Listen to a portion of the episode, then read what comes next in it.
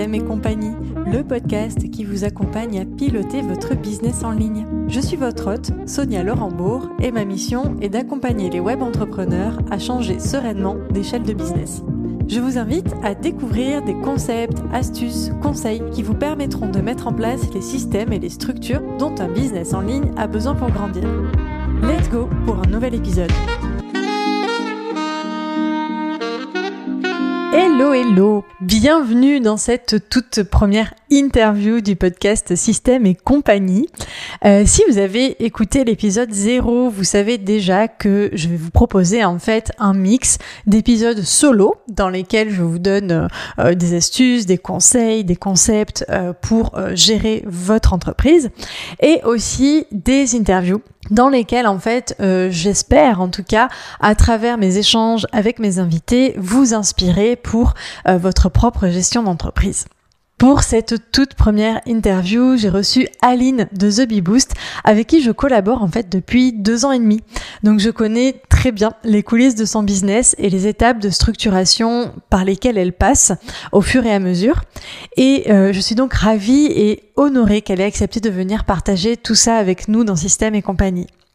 Parce que, en fait, ce qu'il faut savoir, c'est que ce que je propose en tant que consultante en gestion d'entreprise vient se nourrir directement de ce qui se passe en coulisses chez The Bee Boost et inversement d'ailleurs. Hein. il y a beaucoup de choses que je vis avec vous en accompagnement euh, qui m'inspirent beaucoup pour, euh, pour euh, nourrir en fait ma collaboration chez The Bee Boost. Bref, j'espère que son parcours de solopreneur à CEO vous inspirera et vous aidera dans votre propre cheminement. Aline nous a partagé des pépites et des tas de conseils. Je vous laisse avec notre échange et je vous souhaite une bonne écoute. Hello Aline, ravie de te recevoir dans cette première interview de Système et compagnie. Comment tu vas? Hello Sonia, bah écoute, euh, je vais très bien et c'est un honneur pour moi d'ouvrir la voix. Alors attention au prochain, ça va set up le game, comme on dit. C'est clair. Merci pour cette opportunité, ça me touche. Mais écoute, euh, j'avais vraiment envie que tu sois euh, la première personne que j'interviewe sur le podcast parce que bah, certains le savent peut-être. Au-delà de notre amitié dans la vraie vie, on est aussi collaboratrices et donc Aline, j'ai vu tout un tas de choses dans les backstage de ton entreprise sur l'évolution en termes de gestion d'entreprise. Et donc, euh, voilà, j'ai envie de te proposer d'en parler publiquement aujourd'hui euh, sur le podcast. Euh, petite présentation quand même, même si on ne te présente plus aujourd'hui. Euh, tu es la fondatrice de The Bee Boost, l'entreprise qui accompagne les entrepreneurs et les freelances à développer et booster leur business. Euh, moi, je t'ai découvert en 2018 quand tu as lancé euh, ton blog The Bee Boost un petit peu comme ça pour occuper tes soirées. tes soirées de freelance. et aujourd'hui, nous sommes en 2022. Euh, tu as largement dépassé le chiffre d'affaires euh, du million depuis 2021. Euh, tu as structuré ton business, recruté, travaillé ta posture de leader, accompagné plus de 6500 personnes. tu es aussi l'hôte du podcast qu'on ne présente plus, Je peux pas, j'ai business. Bref, on ne t'arrête plus. Donc pour toutes ces raisons, c'était aussi évident pour moi de, bah, de parler, de papoter avec toi de structure, de gestion d'entreprise. Est-ce que tu es prête, Aline, euh, à relever ce défi aujourd'hui dans ce podcast Écoute, franchement, je suis trop prête et euh, j'ai vraiment hâte d'avoir cette conversation parce que, comme tu dis, non seulement on est collaboratrice, mais je pense que s'il y a une personne à part moi qui a vu The Good, The Bad and The Ugly chez The Bee Boost pendant toute cette période de croissance, c'est toi. Donc je sais que je vais même pas pouvoir raconter de la merde, je vais même pas pouvoir euh, édulcorer la réalité ou quoi que ce soit parce que tu sauras si je mens ou pas et si je dis la vérité parce que tu es de première loge au quotidien. Donc j'ai hâte d'avoir cette conversation euh, littéralement à cœur ouvert et promis, on fera pas de rétention d'informations, on fera pas de faux conseils superficiels, on ira directement euh, dans euh, la matière. Dans le vif du sujet. Dans le vif du sujet, exactement. Je pourrais m'écrire faux, Aline, ceci est faux. Il faudra un, golden, pas un golden buzzer, mais genre un, red buzzer, quoi. Aline, non Menteuse c'est ça. Alors, c'est vrai que je n'ai pas précisé euh, ce que je fais avec toi dans ton entreprise. Euh, j'ai eu plusieurs euh, casquettes, en fait, hein, parce qu'on a, beaucoup, enfin, tu as beaucoup évolué, l'entreprise a beaucoup évolué ces derniers temps. donc, je suis arrivée avec la casquette un petit peu de, d'assistante. ensuite, la casquette un peu plus chef de projet. Et puis là, on va faire encore évoluer un petit peu les choses en, un peu en mode un peu plus office manager, donc un peu le 360 degrés euh, justement de ce qui se passe dans les coulisses. Voilà, donc je suis aux premières loges, comme tu le dis. Euh, Et justement, est-ce que tu peux nous raconter un petit peu euh, comment toi, en coulisses, tu as vécu cette ascension? Parce que tu l'as très bien dit, il y a le, beau, mais il y a aussi le ugly. Et même si on voit de l'extérieur souvent ce qui est beau, même si tu es super, comment dire, tu restes quand même transparente hein, sur les bonnes et les mauvaises choses, c'est intéressant de savoir en coulisses comment comment s'est passée cette ascension concrètement. Ben, je pense que c'est exactement les mots que tu as repris, euh, good, bad, ugly. Euh, je crois que cette ascension, il y a à la fois des trucs incroyablement extraordinaires qui se sont passés et des trucs incroyablement horribles qui se sont passés aussi. Et que c'est plus des montagnes russes, tu vois, c'est des planètes russes ou je sais pas ce qu'on peut dire, mais vraiment quelque chose euh, où c'est l'ascenseur émotionnel, mais puissance 15 000 le bon ascenseur émotionnel du coup parce que c'est une expérience que j'adore vivre au quotidien et que je changerai pour rien au monde. Donc, c'est vraiment cette idée de dire, euh, c'est des émotions dans tous les sens, que ce mm. soit les, les, meilleurs et les pires, mais pour rien au monde, je changerais vraiment cette expérience. Et je trouve que ça t'apprend et ça t'oblige même à te challenger et à très, très, très vite te développer d'un point de vue personnel sur mm. ta connaissance de toi, ton amour de toi, ton estime, ta confiance de toi-même, ton leadership de toi et des autres à vitesse euh, grand V, quoi. Genre meilleure école de la vie, l'entrepreneuriat. C'est ça. C'est en fait euh, des fois je dis il n'y a pas meilleure thérapie que l'entrepreneuriat. oui, ou alors euh, cause de syndrome post-traumatique aussi. ça dépend comment tu vois les choses. ça dépend comment tu vois les choses. Non, mais c'est vrai qu'il y a des moments très down, mais, mais clairement, euh, c'est aussi un, vecteur de développement personnel extraordinaire, clairement. Est-ce qu'on peut aborder un petit peu le sujet de la crise de croissance? J'avais envie de te demander, toi, est-ce que ça t'évoque quelque chose? Ouais, ça me ça m'évoque une essoreuse à salade ou alors le tampon du machine à laver. oui, c'est ça. Euh, je pense que c'est une image assez parlante.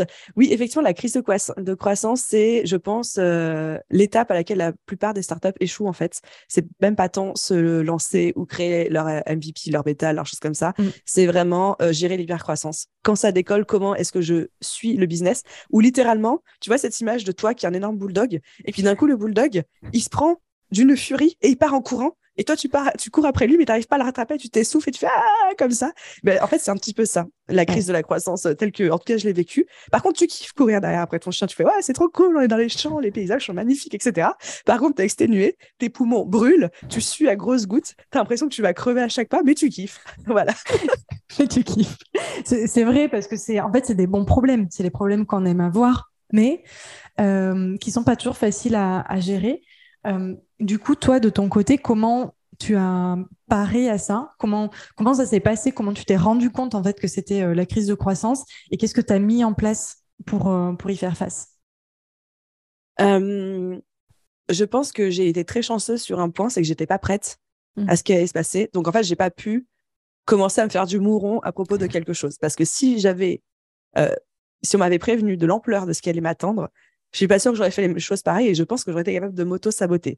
Donc déjà, euh, heureusement que j'étais ignorante sur le déroulé des choses. Et en, et en fait, je pense que je l'ai abordé avec deux approches différentes, un petit peu au jour le jour. Il y avait la première approche qui était je ne m'occupe pas de problèmes qui n'existent pas encore. C'est-à-dire de pas mmh. chercher à être trop dans l'anticipation, mais plutôt de dire quand le problème sera là, je m'en occuperai, qui marche pour une partie euh, des, on va dire, des, des sphères de l'entreprise. Et il y a l'autre approche qui est au contraire, on va quand même anticiper deux, trois petites choses. On aura l'occasion, je pense, de rentrer dans les détails, mais je pense tout particulièrement euh, aux finances, à la mm. gestion de la trésorerie, euh, à la délégation, etc., où là, il vaut mieux anticiper, surtout quand en plus on parle d'administratif, de choses comme ça. Euh, pour pas se retrouver face à un gros problème qu'on aurait pu éviter. Donc c'était un petit peu ouais, euh, jouer cette balance entre je m'occupe pas de problèmes tant qu'ils n'existent pas sur certaines sphères et au contraire sur d'autres. Là, je pense que ça vaut le coup d'anticiper. Et je pourrais pas te dire exactement comment j'ai jugé lequel appartenait à, quelle sphère. J'ai fait un petit peu au petit bonheur de la chance.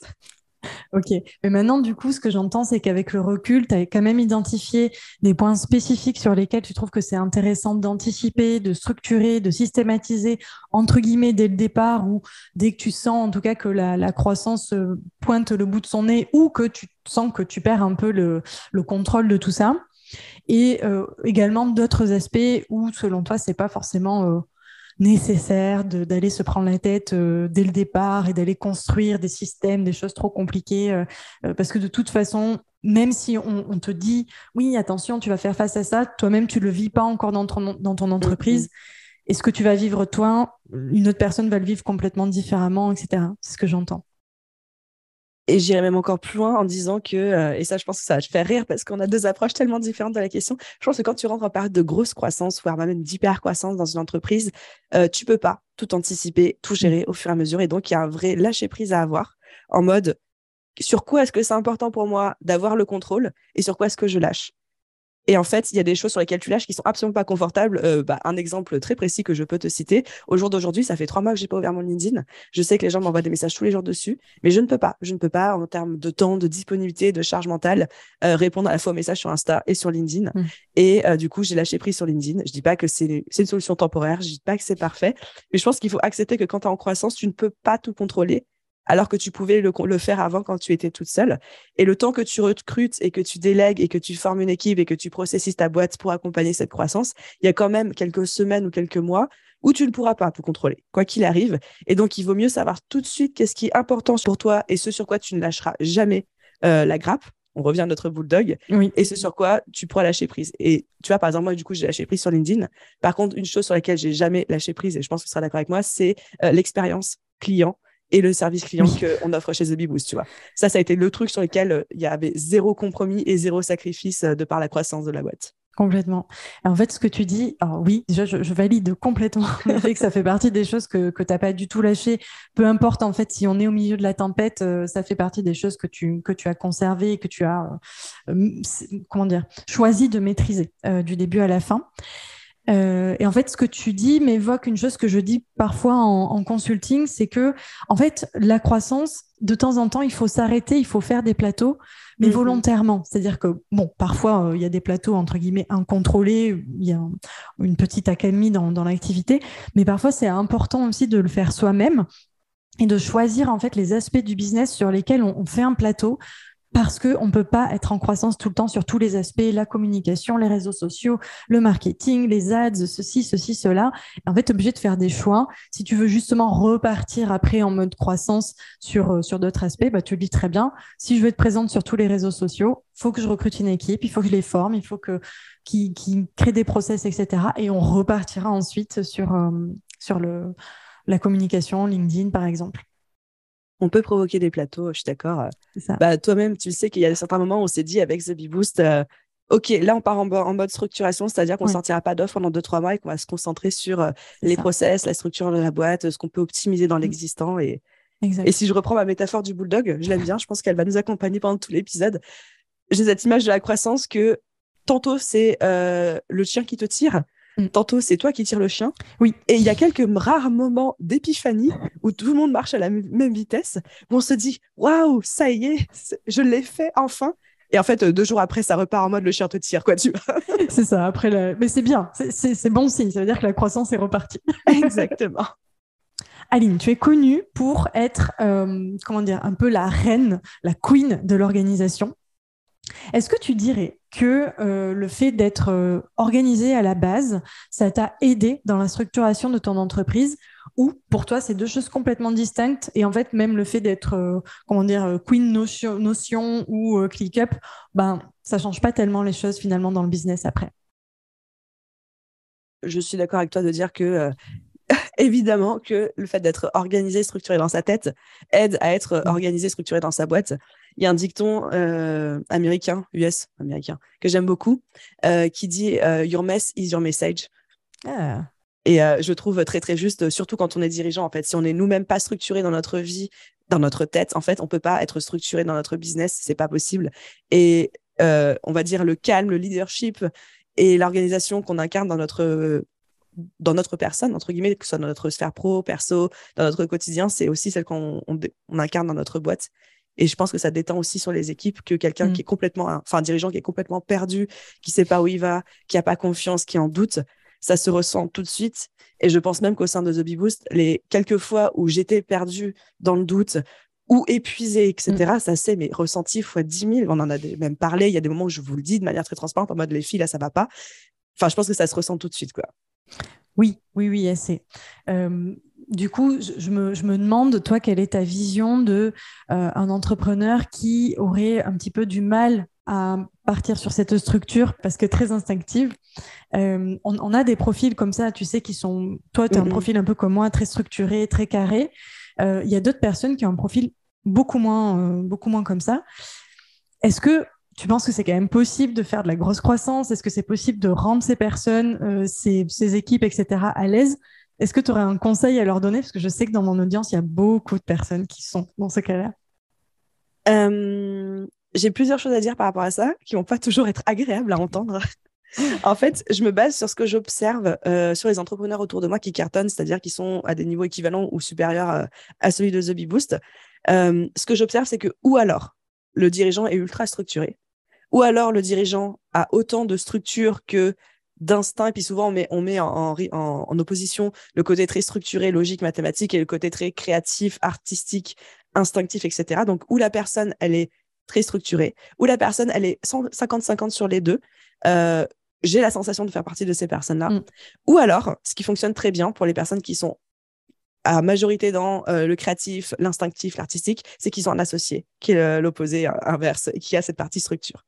Et tous les grands leaders que vous euh, voyez en ligne, qui vous inspirent, etc., qui sont très dans l'écoute de soi, l'instinctif, le créatif et tout, généralement, il y a toujours un associé derrière qui s'occupe de la partie structure. Euh, j'ai beaucoup de doutes encore une fois, montrez-moi un exemple. Hein. Je ne dis pas que j'ai la, vérité infuse. J'ai beaucoup de doutes sur la capacité d'avoir une croissance maîtrisée et saine en étant 100% dans l'intuition, l'écoute de soi, etc., sans avoir zéro structure en fait derrière, qu'elle soit apportée par nous ou par quelqu'un d'autre. Amen. bon, ça va. Ouf. Ah non, je, pense euh, vraiment à 100% la même chose. Donc, euh, c'est ça. Si on n'arrive pas à être structuré, entre guillemets, naturellement, c'est intéressant du coup de travailler avec quelqu'un euh, qui, qui, va le faire pour nous. Donc, dans un premier temps, ça peut être un, business manager en freelance. Totalement. un associé, c'est génial, c'est encore mieux. Complètement d'accord avec ça. si on repart un petit peu sur le sujet de la délégation, euh, j'ai envie de revenir un petit peu sur tes premiers pas dans la délégation parce que ça fait un moment maintenant que tu, que tu as recruté, délégué. Mhm. Aujourd'hui, on est une équipe euh, fixe, on va dire, euh, quotidienne. Et puis, comme tous les solopreneurs, tu as d'abord commencé à recruter des personnes un petit peu par-ci, par-là en fonction de tes besoins. je ne crois pas me tromper en me disant que la première fois que tu as recruté, c'était en 2019. je crois que tes premières expériences, c'était 2019. Donc, est-ce qu'on peut revenir un petit peu là-dessus Ton parcours finalement entre 2019 et 2022, comment on vit ça quand on est entrepreneur en croissance? Qu'est-ce qui se passe? Je crois que je te l'ai déjà dit en off, euh, je le redis officiellement, c'est mon mea culpa. Je pense que toutes les croyances limitantes, les blocages, les conneries, les erreurs par lesquelles un entrepreneur peut passer quand il commence à déléguer à recruter, je les ai faites et je les ai vécues. Tu vois. Genre tout, j'ai tout fait, j'ai tout vécu. le euh, ce sera pas assez bien fait, le je délègue puis euh, je fais un pas en avant et deux pas en arrière parce que j'ai de déléguer, le euh, je fais pas confiance, le euh, j'aime pas, j'y arrive pas, le c'est les autres et c'est pas moi et le c'est moi et c'est pas les autres. enfin tout en fait, vraiment tout et ça me fait beaucoup rire. Je trouve que c'est ça a été très intéressant comme expérience. Je au début j'étais comme tout le monde à me dire j'aime pas déléguer, c'est mieux quand c'est moi qui mmh. fais, Ça euh, ça m'intéresse pas de devoir euh, euh, briefer des personnes qui seront jamais aussi passionnées par mon business que moi, etc. Et en fait, comme tu dis, au bout d'un moment, tu choisis entre ta croissance ou le fait d'être seul. Tu peux pas faire les deux, tu vois. Mmh tu es obligé de, faire un choix. Et quand j'étais confrontée à ce choix, mais tellement confrontée parce qu'en termes d'énergie, j'étais vraiment arrivée à un palier, je me suis dit, bon, bah, OK, maintenant, Aline, qu'est-ce qui est le plus important pour toi, la croissance de ton business ou le, la, fierté, l'ego, euh, euh, la, la, sérénité d'être toute seule? Pour moi, la réponse était claire, c'était la croissance. Donc, je savais qu'il allait falloir que je délègue, que je recrute, etc. Et donc, j'ai fait euh, des sacrifices que je considérais à l'époque, en tout cas, comme étant des sacrifices pour le faire. Lâcher prise sur le c'est pas fait à ma manière. Lâcher prise sur le euh, la personne, elle a pas, comme toi, besoin de vivre, manger, respirer, boire The Bibous, quoi. Et j'ai la chance incroyable, c'est que toi et le reste de l'équipe, vous êtes vraiment dans une, euh, dans une situation où je sens que vous mangez, respirez, buvez The Bee Boost et ça, ça me fait un plaisir immense. Mais jamais c'est quelque chose que je pourrais exiger des gens qui travaillent avec moi parce que tout simplement, c'est pas votre boîte, clairement. Donc voilà, là, j'ai pris sur plein de choses. En fait, j'ai appris à aimer ça alors que je ne pensais jamais pouvoir aimer ça. Ok. Alors, euh, c'est le moment euh, passage de crème, mais, mais qui est sincère. Et, je pense qu'il va servir aussi d'inspiration pour ceux qui nous écoutent. C'est que oui, aujourd'hui, l'équipe, on vit, on mange, on respire The Bee Boost, mais c'est pas dû au hasard. c'est pas juste parce que The Big Boost, c'est chouette. C'est euh, le, côté leadership, on va y venir un tout petit peu après, c'est que tu réussis en fait au quotidien. C'est même pas tu as réussi, c'est tu réussis au quotidien à nous emmener en fait dans ta vision, à nous driver, à nous, bah, à nous donner envie, quoi, tout simplement. Et, euh, ça, c'est un peu la, mission du chef d'entreprise, je dirais le passage de crème est apprécié. Merci, j'ai bien fait d'accepter cette interview. c'est ça. Non, mais à la fois, euh, ça fait plaisir à entendre. Et à la fois, je crois que c'est un vrai conseil qu'on peut donner, c'est que euh, si tu as envie que ton équipe, elle mange, elle boive et elle respire euh, ton entreprise, même si tu ne peux pas l'exiger, tu peux en tout cas les amener à le faire. quoi. Mmh, mmh. Oui, c'est quelque chose que tu peux créer et encourager. Ouais. Exact. du coup, avec, je reviens un tout petit peu sur la délégation. Avec le recul, est-ce que vraiment il y a des choses, si tu devais les refaire, tu, tu les referais pas de la même manière? Est-ce qu'il y a vraiment des, justement des grosses erreurs où là tu t'es dit, non, j'aurais dû, entre guillemets, écouter les conseils qu'on m'avait donnés à ce sujet?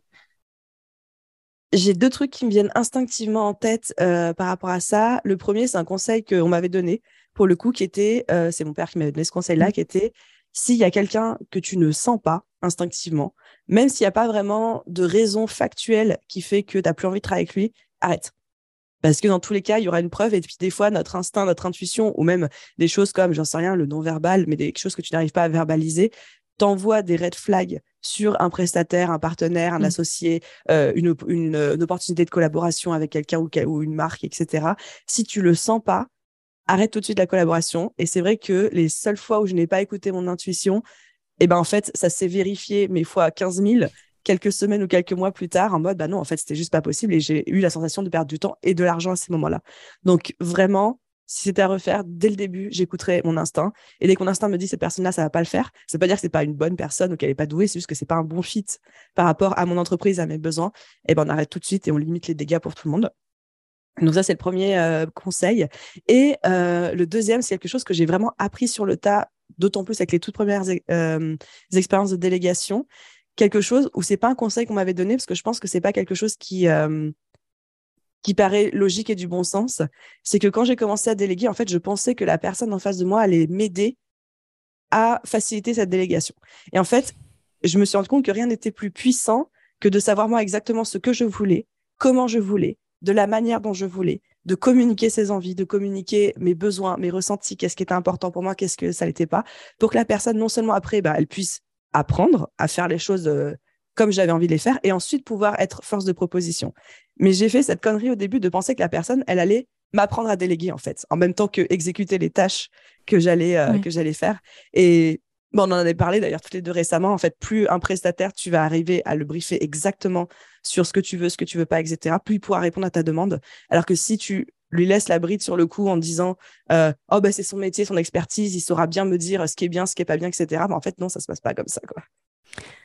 J'adore que tu en parles parce que euh, c'est souvent la problématique des personnes qui recrutent euh, leurs premiers collaborateurs et, et c'est normal en fait c'est pas je jette pas la pierre parce que en fait c'est typiquement apprendre à mettre sa casquette de manager. Et ça s'apprend euh, de manager. C'est pas forcément, bah, c'est comme ça s'apprend à faire du business, de la com, sur les réseaux sociaux, etc. Hein, tout s'apprend.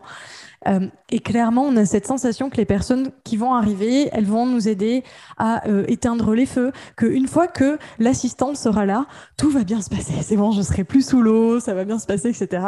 Et en fait, on se retrouve déconcerté parce que tout d'un coup, on, a une nouvelle tâche à faire, c'est celle de manager la personne, de la briefer, de la former, de lui donner des informations, de lui faire des feedbacks. Et on n'avait pas forcément prévu ça.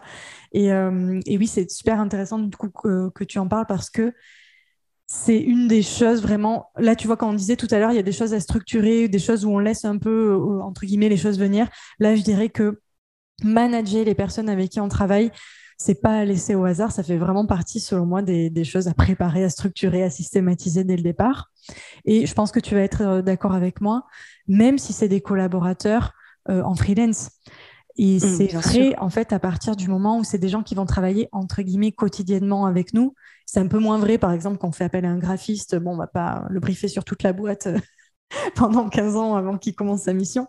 Euh, voilà, je ne sais pas si tu si es d'accord avec moi là-dessus.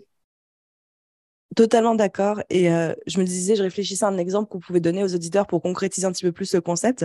Euh, par exemple, j'imagine une rédactrice web. Si les gens font appel à une rédactrice web pour rédiger des articles pour le blog, et on pourrait se dire, bah, une fois que je l'aurai euh, embauchée, trouvé cette fameuse rédactrice, je lui donnerai les thématiques de blog et puis elle, elle va me proposer euh, la longueur adéquate, euh, les backlinks adéquats, elle va avoir un super ton, elle va pouvoir me proposer des, des, des lignes au fur et à mesure quand elle va sentir que c'est pertinent d'avoir une ressource supplémentaire, etc.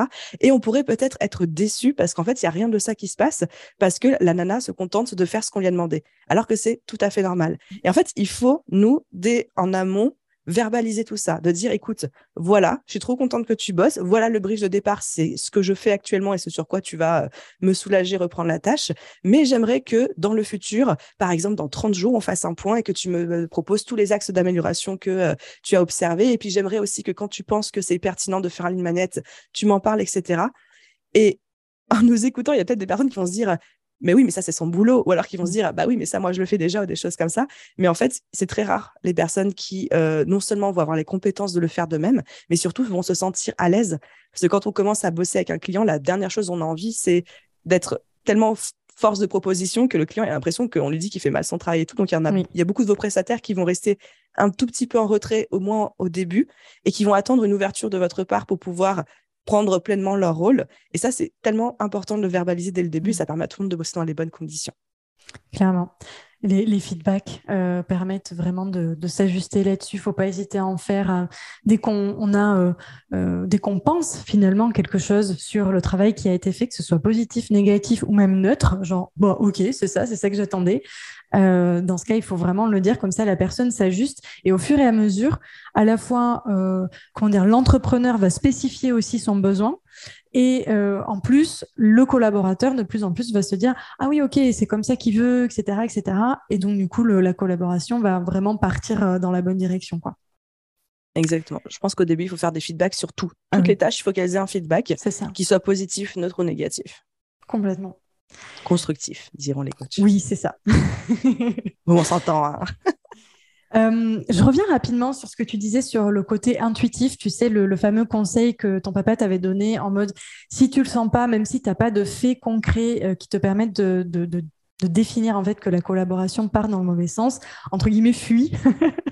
Euh, je me permets juste d'ajouter une petite chose parce que je trouve que c'est un excellent conseil et je le vois souvent avec euh, des, clients qui me disent Oh j'ai plus envie de travailler avec cette personne, mais déjà, j'ose pas lui dire et euh, mais je sais pas pourquoi, c'est juste que je suis plus à l'aise avec elle, etc. Donc, si elle t'écoute, elles vont se dire Ok, en fait, je peux mettre fin à la collaboration. Et je dirais que, comme tu l'as dit, il faut pas attendre. Et en fait, qu'est-ce qu'il faut pas attendre? Ben, En fait, c'est juste repartir sur le côté un petit peu systémique et structuré je reviens toujours à ça, systématiquement. Ça ne, ça ne s'invente pas. c'est ça. Voilà, vous le découvrirez dans le podcast. Je suis très structurée et systémique. Euh, c'est-à-dire qu'on a cette intuition-là, et l'idée, c'est tout de les faits objectifs et préparer en fait une réunion un peu feedback pour tout de suite dire à la personne, voilà, je suis pas à l'aise. Et même si on n'arrive pas à définir objectivement qu'est-ce qui nous met mal à l'aise, mais on peut dire objectivement et sans émotion, je ne suis pas à l'aise dans cette collaboration. Voilà comment je me sens. Euh, cette fameuse communication euh, girafe, finalement, c'est voilà comment je me sens euh, quand tu me rapportes telle chose ou telle chose ou quand tu rends tel, tel travail, etc. Est-ce que tu ressens également ça de ton côté? Est-ce que c'est que moi? Et en fait, bien souvent, la personne ressent également ça et c'est un soulagement des deux côtés en mode ah oui, non, mmh. mais en fait, nickel, on va mettre fin à la collaboration et on se sentira bien mieux. Petit passage sur le leadership, on en a rapidement parlé tout à l'heure. Euh, je, me demande, en fait, toi, comment tu as vécu un petit peu cette transition de solopreneur euh, à euh, je fais mon travail toute seule dans mon bureau à je lead une équipe, je leur donne envie de boire, manger, respirer The Bee Boost. Comment ça se passe dans la tête d'une entrepreneur? Comment on fait le switch? Dis-nous tout. Euh, c'est une bonne question. J'avais jamais réfléchi, euh, j'avais jamais pris le temps de réfléchir à ça de manière euh, complète et structurée, donc je vais essayer de le faire. ce qui me paraît important de souligner, c'est que moi, être chef d'entreprise, avoir des équipes, c'est dans ma tête depuis le début. Donc c'est pas quelque chose que j'ai subi ou que j'ai ou que je n'avais pas anticipé du tout. Alors, il y a plein de trucs que j'avais pas anticipé, comme on en parlait, le lâcher prise, les choses comme ça, le fait que c'était compliqué de déléguer certaines choses. Mais le fait d'avoir une équipe, pour moi, c'était quelque chose d'acté dès le début. Euh, la fameuse anecdote que je disais toujours que quand j'étais en maternelle et qu'on me demandait euh, tu veux faire quoi plus tard? Bah, Tu les copains qui disent acteur, vétérinaire, maîtresse d'école. Et moi, je disais je vais être chef d'entreprise. je ne savais pas quelle entreprise. Je savais que je voulais être chef d'entreprise. Donc, je dirais que ce passage-là était tellement en fait euh, ancré dans ma tête depuis ma naissance, depuis ma, toute petite enfance, que j'ai pas eu de soucis en fait à faire la transition. Il y a quand même eu beaucoup de blocages mindset, hein, parce que la fait d'en avoir envie ne veut pas dire que ça a été facile. Et euh, la deuxième chose, c'est que j'ai aussi eu toujours ce côté, j'aime bien Enfin, ça, va être le moment un peu prétentieux, mais j'aime bien que les gens me regardent. Quand j'étais petite, je faisais des spectacles de danse. Euh, quand il y avait la fête de l'école, j'aimais bien faire un spectacle aussi, tu vois, des choses comme ça. Enfin, à la fois, je fuyais le fait d'être le centre de l'attention tout en ayant vraiment envie. Donc ça, je pense que ça a aidé aussi dans la prise de mmh. position de leader, c'est que c'est pas un rôle... Euh, c'est pas un rôle que, qui me répulsait, c'est pas que genre j'aime pas être sur le devant de la scène. Au contraire, des fois je me dis que j'aime un peu trop ça et je dois me freiner. Donc ça, ça a été, euh, ça a aidé.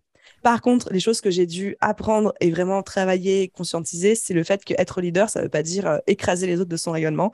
Ça ne veut mmh. pas dire être un dictateur. Euh, je sais plus qui, euh, je crois que, je ne crois pas que ce soit toi, je sais plus qui me disait que c'était la alinarchie au sein de ce libus. Non, non, non. Et je pense que la. C'est pas moi. c'est pas moi qui dis ça. Euh, mais je crois que c'était pas quelqu'un de l'équipe en plus, je sais plus qui m'a dit ça, ça m'avait fait hurler de rire. Euh, en fait, la phrase que je me répète au quotidien depuis le début, avec vous, avec toute l'équipe, etc., c'est vraiment, euh, pour moi, l'équipe, ce sont mes meilleurs clients. Mmh. C'est-à-dire que je traite mon équipe comme je traiterai mes clients les plus fidèles, euh, comme je traiterai euh, les personnes les plus précieuses pour moi. Donc, c'est-à-dire que je me mets à leur service, que je euh, veille à ce qu'ils soient tout le temps bien. Alors, je dis pas que je suis parfaite, hein, parce que j'apprends à le faire au quotidien, mais vraiment l'idée, c'est d'être littéralement à leur service, d'anticiper leurs besoins, leurs émotions, de prêter attention à comment ils se sentent. C'est un travail de longue haleine. Je J'ai mmh. pas toujours été excellente à ça, mais je pense que quand on se met dans cet état d'esprit-là, ça aide beaucoup à devenir. Euh, alors, j'ai pas envie de dire un leader inspirant, ça fait vraiment une phrase tirée d'une affiche, d'une affiche de séminaire de mauvais goût, mais. mais, mais c'est un peu ça quand même. c'est un peu ça quand même. yes. Ok. Merci pour pour cette cette petite précision sur le leadership. C'est pas quelque chose de très facile, je crois, pour, euh, pour nombre d'entrepreneurs. et encore, c'est même intéressant euh, d'entendre que toi-même, alors que tu avais cette vocation, cette ambition d'avoir une équipe, etc., euh, que tu as toujours voulu faire des pestacles et, et, entre guillemets, être un peu sur le devant de la scène, ça t'a aidé.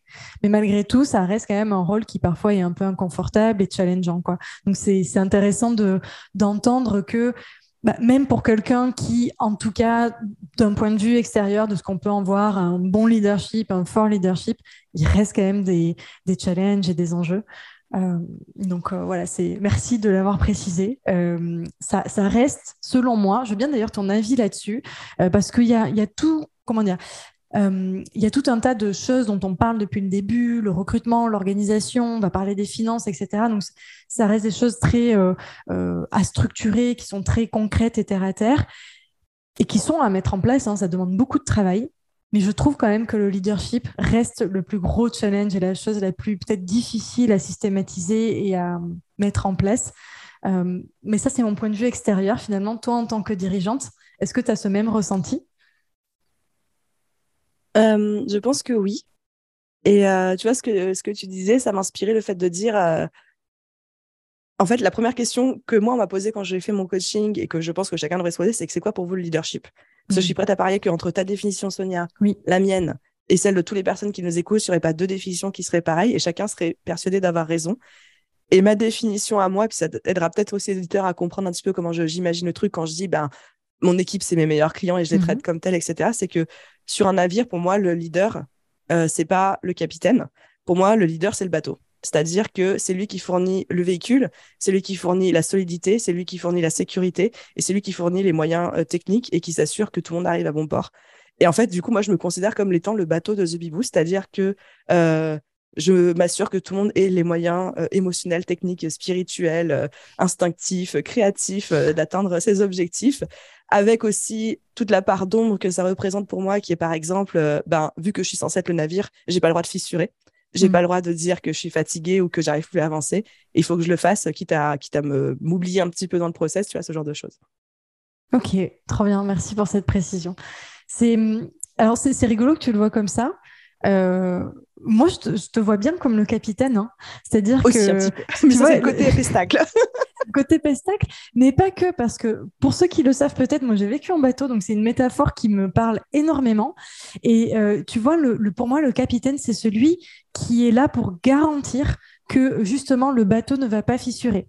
Et c'est OK si le bateau fissure, tant que le capitaine est là pour prendre les bonnes décisions de manière à ce que euh, ben, on coule pas euh, ou quand bien même on coule qui sauve tout le monde en fait. Voilà que personne ne, meurt au passage. Donc c'est vraiment le, vrai truc. Mais euh, voilà pour dire tu vois c'est comme ça que je le vois. Et, donc pour moi euh, c'est ok. C'est ok de fissurer de temps en temps. C'est ok de tu vois de pas être parfait d'avoir le moteur qui déraille un peu d'avoir une voile qui se qui se fissure etc qui se déchire plutôt, euh, tant que le capitaine est là pour dire Ok, vous inquiétez pas, la voile euh, se déchire, on va faire comme ça, on va faire comme ça, il n'y a pas de souci.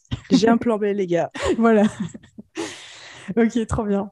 Euh, on va passer sur le sujet des finances, parce que euh, ça reste quand même le nerf de la guerre et c'est une des choses qui, je trouve, est importante à systématiser dès le départ, même quand on est solo, même quand on n'a pas l'ambition de, de créer un empire.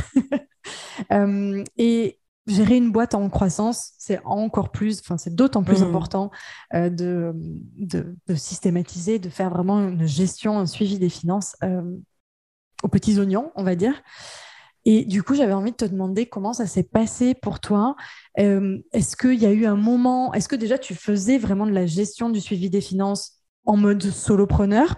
Est-ce qu'il y a eu un switch? Est-ce qu'il y a eu un moment où, où tu as pris les choses en main de manière différente? Je veux bien que tu nous racontes un petit peu tout ça.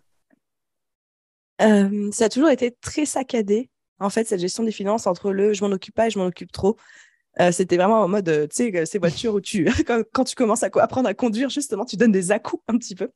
Euh, quand j'étais solopreneur, auto-entrepreneur et entrepreneur individuel en termes de structure juridique, j'avais une gestion plutôt saine et plutôt complète et très processée de mes finances, qui était relativement simple. hein. C'est celle dont je parle sur le blog, dont on parle dans nos formations, etc., qui est en mode, bah, tu as un petit tableau de suivi, tu résumes en termes de pourcentage, c'est-à-dire que tous les pourcentages de, de chaque facture ou de chaque encaissement ou de chaque mois, il y a X% qui va à l'URSSAF, X% qui va Mm. dans le matelas de sécurité et X% qui va dans ta poche, grosso modo. Et en fait, du coup, j'ai toujours raisonné comme ça et ça m'a aidé à toujours avoir de quoi payer l'URSSAF, de quoi payer mes investissements, mon matelas de sécurité et moi aussi à la fin du mois. Quand on est passé sur la structure juridique euh, de URL, c'est là où ça s'est un petit peu complexifié parce que euh, c'est un autre fonctionnement parce que tu dois raisonner, raisonner en termes de salaire. Puis comme tu as les charges qui arrivent avec euh, bah, les personnes qui viennent bosser avec toi, les nouveaux logiciels, les charges techniques, les outils, etc. Euh, ça s'est fait un petit peu différemment. Et là où je dis que ça a fonctionné par à coup, c'est que dans l'historique euh, juridique et administratif de The Bee Boost, de changement de structure, etc., il y a eu un moment où il y a énormément d'argent qui est rentré d'un coup. Où moi j'étais en mode wow qu'est-ce qui se passe? Et sachant que j'avais des charges qui allaient tomber deux ans après sur cette opération financière j'ai rien osé dépenser. Donc j'étais euh, très proche de mes sous en mode il y a plein d'argent mais j'y touche pas parce que je sais pas quelle quantité on va m'en prendre dans un an et demi jusqu'à ce que la, comptable me dise Aline il y a trop d'argent on va se faire assassiner par les impôts sur la société. Où là j'étais en mode ok on ouvre les vannes les gars tu vois. Et là on a dépensé dépensé dépensé jusqu'à ce que je me dise attends qu'est-ce qui se passe? Et là je referme les vannes. Mode attendez les gars on n'a plus de sous. Alors qu'en fait il y en a. Et je trouve qu'en fait c'était très compliqué pour moi là où c'était très fluide quand j'étais toute seule avec cette nouvelle structure, avec les charges qui grossissent, grossissent, grossissent, parce qu'aujourd'hui, The Boost, euh, ça représente euh, des dizaines de milliers d'euros de, de fonds de roulement mensuels, en formation ou hors formation d'ailleurs. Et en fait, ça s'anticipe ça. Et quand tu commences à avoir des salariés ou même des prestataires de longue date, tu as aussi la charge émotionnelle de te dire que tu as des gens qui dépendent de toi pour payer leur propre loyer, leurs factures, s'occuper de leur famille à la fin du mois, etc. Et en fait, du coup, ouais, j'avais cette sensation d'avancer par à coup qui n'était pas aussi terrible qu'elle en a l'air quand je la décris, parce qu'en fait, il y avait toujours une grosse trésorerie derrière, mais d'avoir la sensation de ne pas avoir de visibilité sur les charges qui arrivent à M plus 18. Parce que c'est ça, en fait, quand une entreprise, c'est que ça va jusqu'à M plus 18 en termes d'impôts sur les sociétés, de choses comme ça. Et c'est là, en fait, où je me suis dit, Aline, il y a peut-être un truc à travailler par rapport à ça et à mettre en place. Oui, carrément. En fait, c'est vrai que quand on est en mode solo, euh, micro-entreprise ou autre, on n'a pas besoin d'avoir une vision très large, enfin très longue en tout cas. Donc, on peut faire ça un petit peu à la mano. On a en tête euh, les chiffres, on fait un petit suivi sur un Excel et c'est suffisant. Versus quand on commence à être en mode croissance, on passe sur un autre statut juridique, etc. Là, c'est important finalement de structurer euh, un peu dès le départ, quoi. Euh, et du coup, toi, t'as pas structuré tout de suite. Je sais que là, il y a, quelques mois, en fait, tu as fait un gros travail là-dessus. Mm-hmm. Est-ce que, est-ce que tu peux nous en parler un petit peu? Quels sont un petit peu, sans forcément partager tes chiffres, hein, mais nous dire un petit peu quelles sont les, les choses spécifiques que tu as systématisées, que tu as opérationnalisées dans ton suivi, euh, qui fait vraiment la différence entre le mode je fais un suivi solo et un suivi euh, entreprise euh, avec un statut juridique différent? Il y a eu plusieurs éléments qui sont venus créer ce déclencheur. Je faisais un petit peu l'autruche avant, on va pas se mentir, etc. Et on a eu la chance, la, chance et le travail de tout le monde, dans la croissance de The Beboost, de jamais manquer d'argent. Et euh, c'est encore le cas d'aujourd'hui. Et ça, je trouve que c'est un luxe incroyable. Mais un luxe qui a aussi fait que bah, j'ai fait l'autruche là-dessus pendant assez longtemps.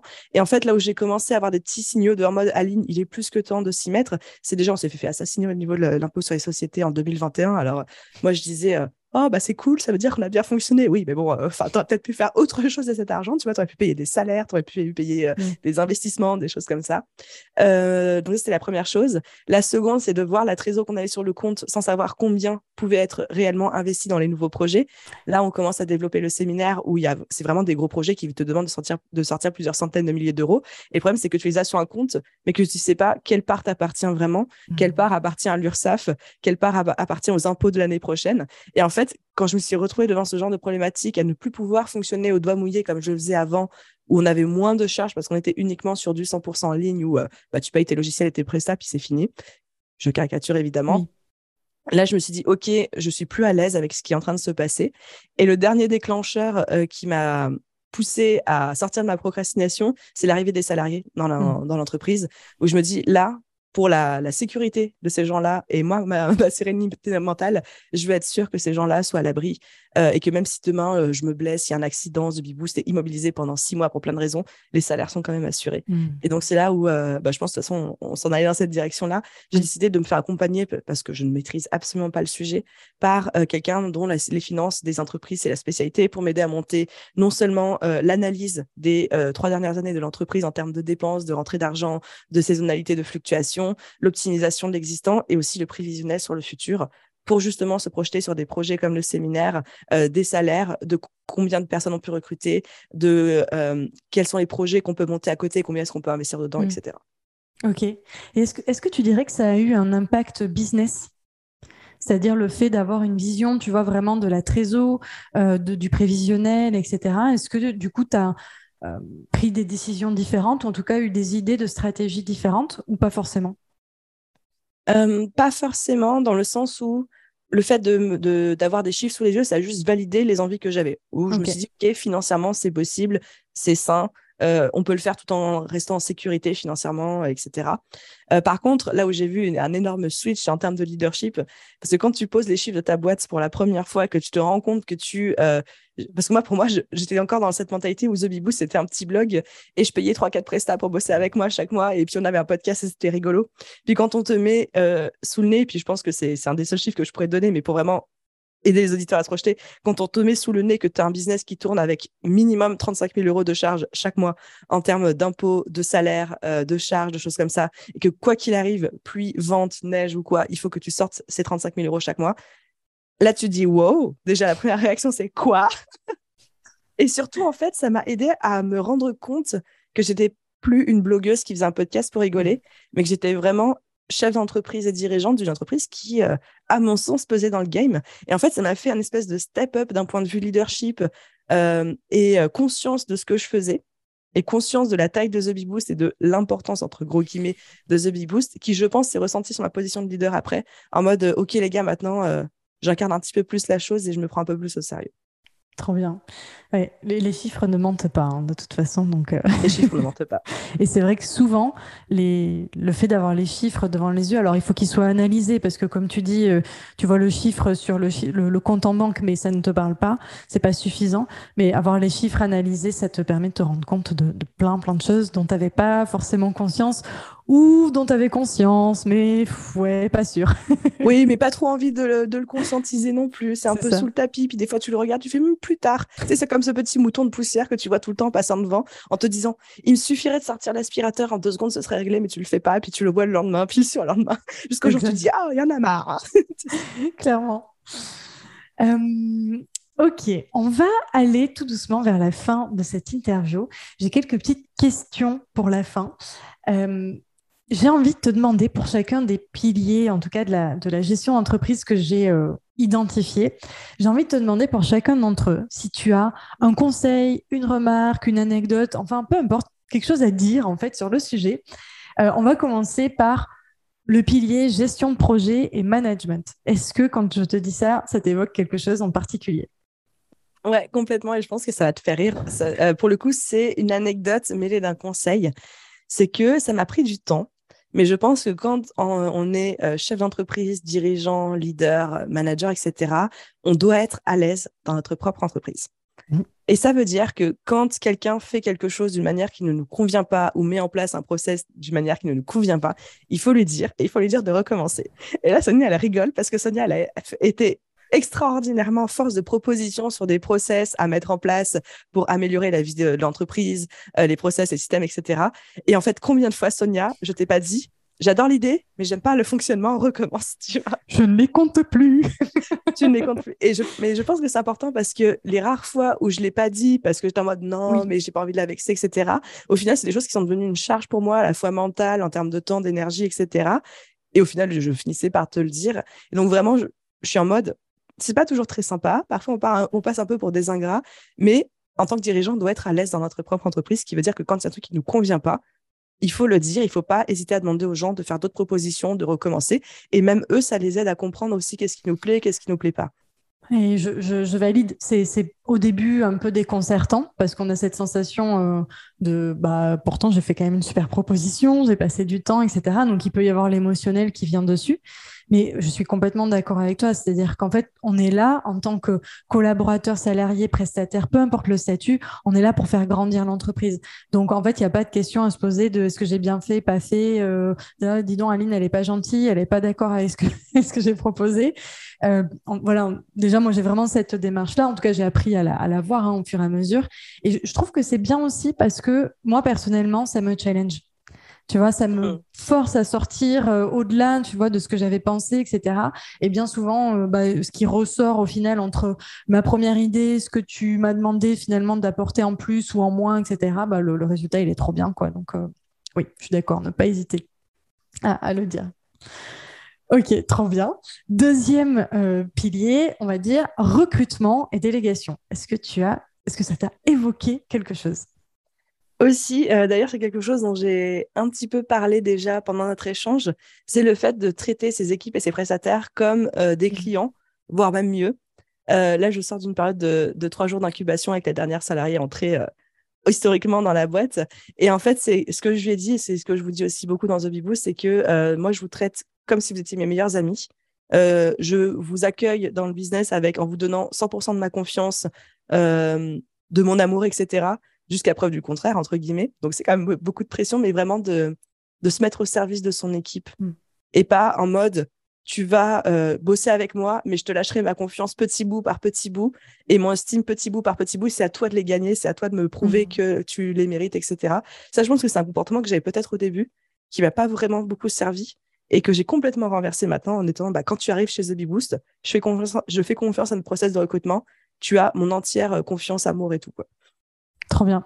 C'est intéressant ce que tu viens de dire, c'est que en fait, tu fais confiance à ton process de recrutement. C'est-à-dire qu'en fait, tu as systématisé cette partie-là, ce qui fait que tu peux complètement te décharger dessus et tu n'as plus, entre guillemets, de questions à te poser. On, s'entend, hein, on schématise beaucoup là dans tout ce qu'on dit, mais c'est le fait en fait d'avoir créé un système qui te permet ensuite d'être plus sereine au quotidien. Et c'est justement à ce moment-là que tu vas pouvoir laisser arriver les problèmes au fur et à mesure. Mmh. Pour l'instant, a priori, ton système a fait qu'il n'y en a pas qui vont se présenter. Et s'il y en a qui se présentent, par exemple, dans le cadre de la collaboration, tu vas les appréhender tranquillement, mais tu n'as pas besoin d'être sans cesse en train de te dire est-ce que je peux faire confiance Est-ce que je peux pas faire confiance Est-ce que ça s'est bien fait Est-ce qu'elle est en train de, de faire ci comme ci, comme ça, etc. Complètement. Euh, troisième point, gestion et suivi des finances On a parlé un petit peu. Est-ce qu'il y a un conseil, une remarque, une anecdote qui te vient spécifiquement? Quand tu m'as parlé de ça, j'ai un truc qui m'est popé en tête que j'avais jamais conscientisé avant, mais que j'avais envie de partager, qui est pour moi, en fait, euh, les finances. C'est le langage du business. C'est-à-dire que ton entreprise te parle et son langage, c'est les finances.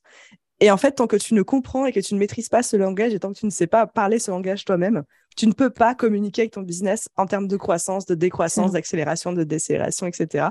Et donc, euh, voilà, j'aimais beaucoup cette métaphore et je dis, bah, c'est important d'apprendre à parler le langage de son entreprise. Oh, j'adore, j'adore, j'avais jamais vu, J'étais trop fière de moi. Ah ouais. je, je, vais la reprendre, hein, je te le dis. tu as, euh, je veux la citation The Bibous, je veux les royalties et je veux le t-shirt non, mais tu sais, ça pourrait faire une grosse punchline en vrai. Euh, trop bien. Euh, dernier pilier, le leadership. Euh, le fait d'être un dirigeant épanoui et qui accompagne ses, ses collaborateurs. Est-ce qu'il y a quelque chose qui te vient là-dessus? Là, c'était plutôt un concept. Mm. Euh, pareil, on l'a légèrement évoqué, mais c'est l'occasion de rappuyer un petit peu euh, dessus. C'est qu'il y a deux types de leadership pour moi. Il y a le leadership des autres, qui est souvent celui qui, euh, qui nous pop en tête quand on mm. parle de leadership, mais il y a aussi le leadership de soi. Et une des dimensions très importantes pour moi dans le leader, c'est d'incarner ce qu'on dit et de dire ce, ce qu'on est. Et ça, je trouve qu'apprendre à être le leader de soi avant d'être le leader des autres, c'est le plus, plus important. Et ça, ça nécessite un énorme travail. Alors, moi, j'ai fait le choix de me faire coacher parce que c'est la, solution la plus simple et rapide pour moi. Il y a d'autres personnes qui préfèrent bouquiner ou alors euh, l'école de la vie. Mais je trouve que c'est vraiment important de, faire un travail conscient là-dessus et pas juste de laisser ça euh, au petit bonheur de la chance. Trop bien. Merci Aline pour, euh, pour ces conseils, remarques, anecdotes, concepts qui, je suis sûre, vont faire brainstormer les entrepreneurs qui nous écoutent. dernière question, est-ce qu'il y a une ressource peu importe laquelle, euh, qui t'a tout particulièrement aidé dans ce cheminement de solopreneur à dirigeante J'imagine qu'il y en a plein en vrai, mais est-ce qu'il y en a une que tu retiens tout particulièrement qui t'a marqué à un moment donné, qui t'a aidé? Euh, ben oui, c'est un, petit peu. Euh, du coup, je rebondis sur le dernier point, c'est le coaching de management et de leadership que j'ai suivi.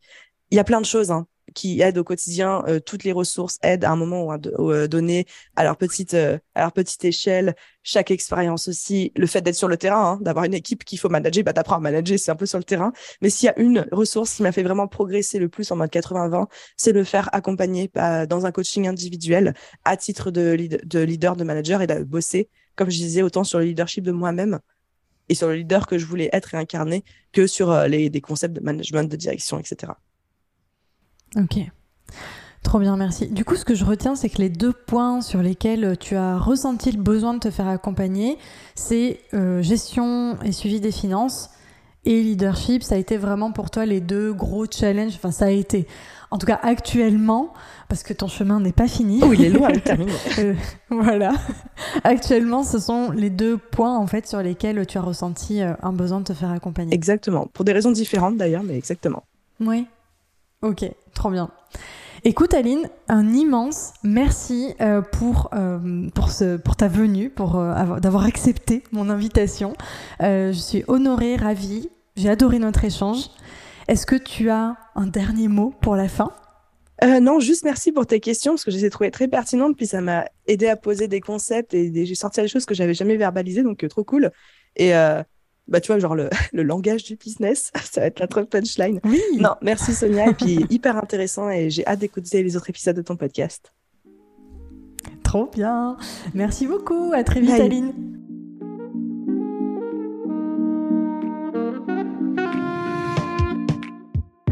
Merci d'avoir écouté l'épisode jusqu'au bout. Si vous l'avez apprécié, n'oubliez pas de vous abonner. Vous pouvez soutenir le podcast en laissant un avis sur Apple Podcast ou Spotify. Quant à moi, je vous souhaite une merveilleuse journée et je vous dis à très vite dans le prochain épisode.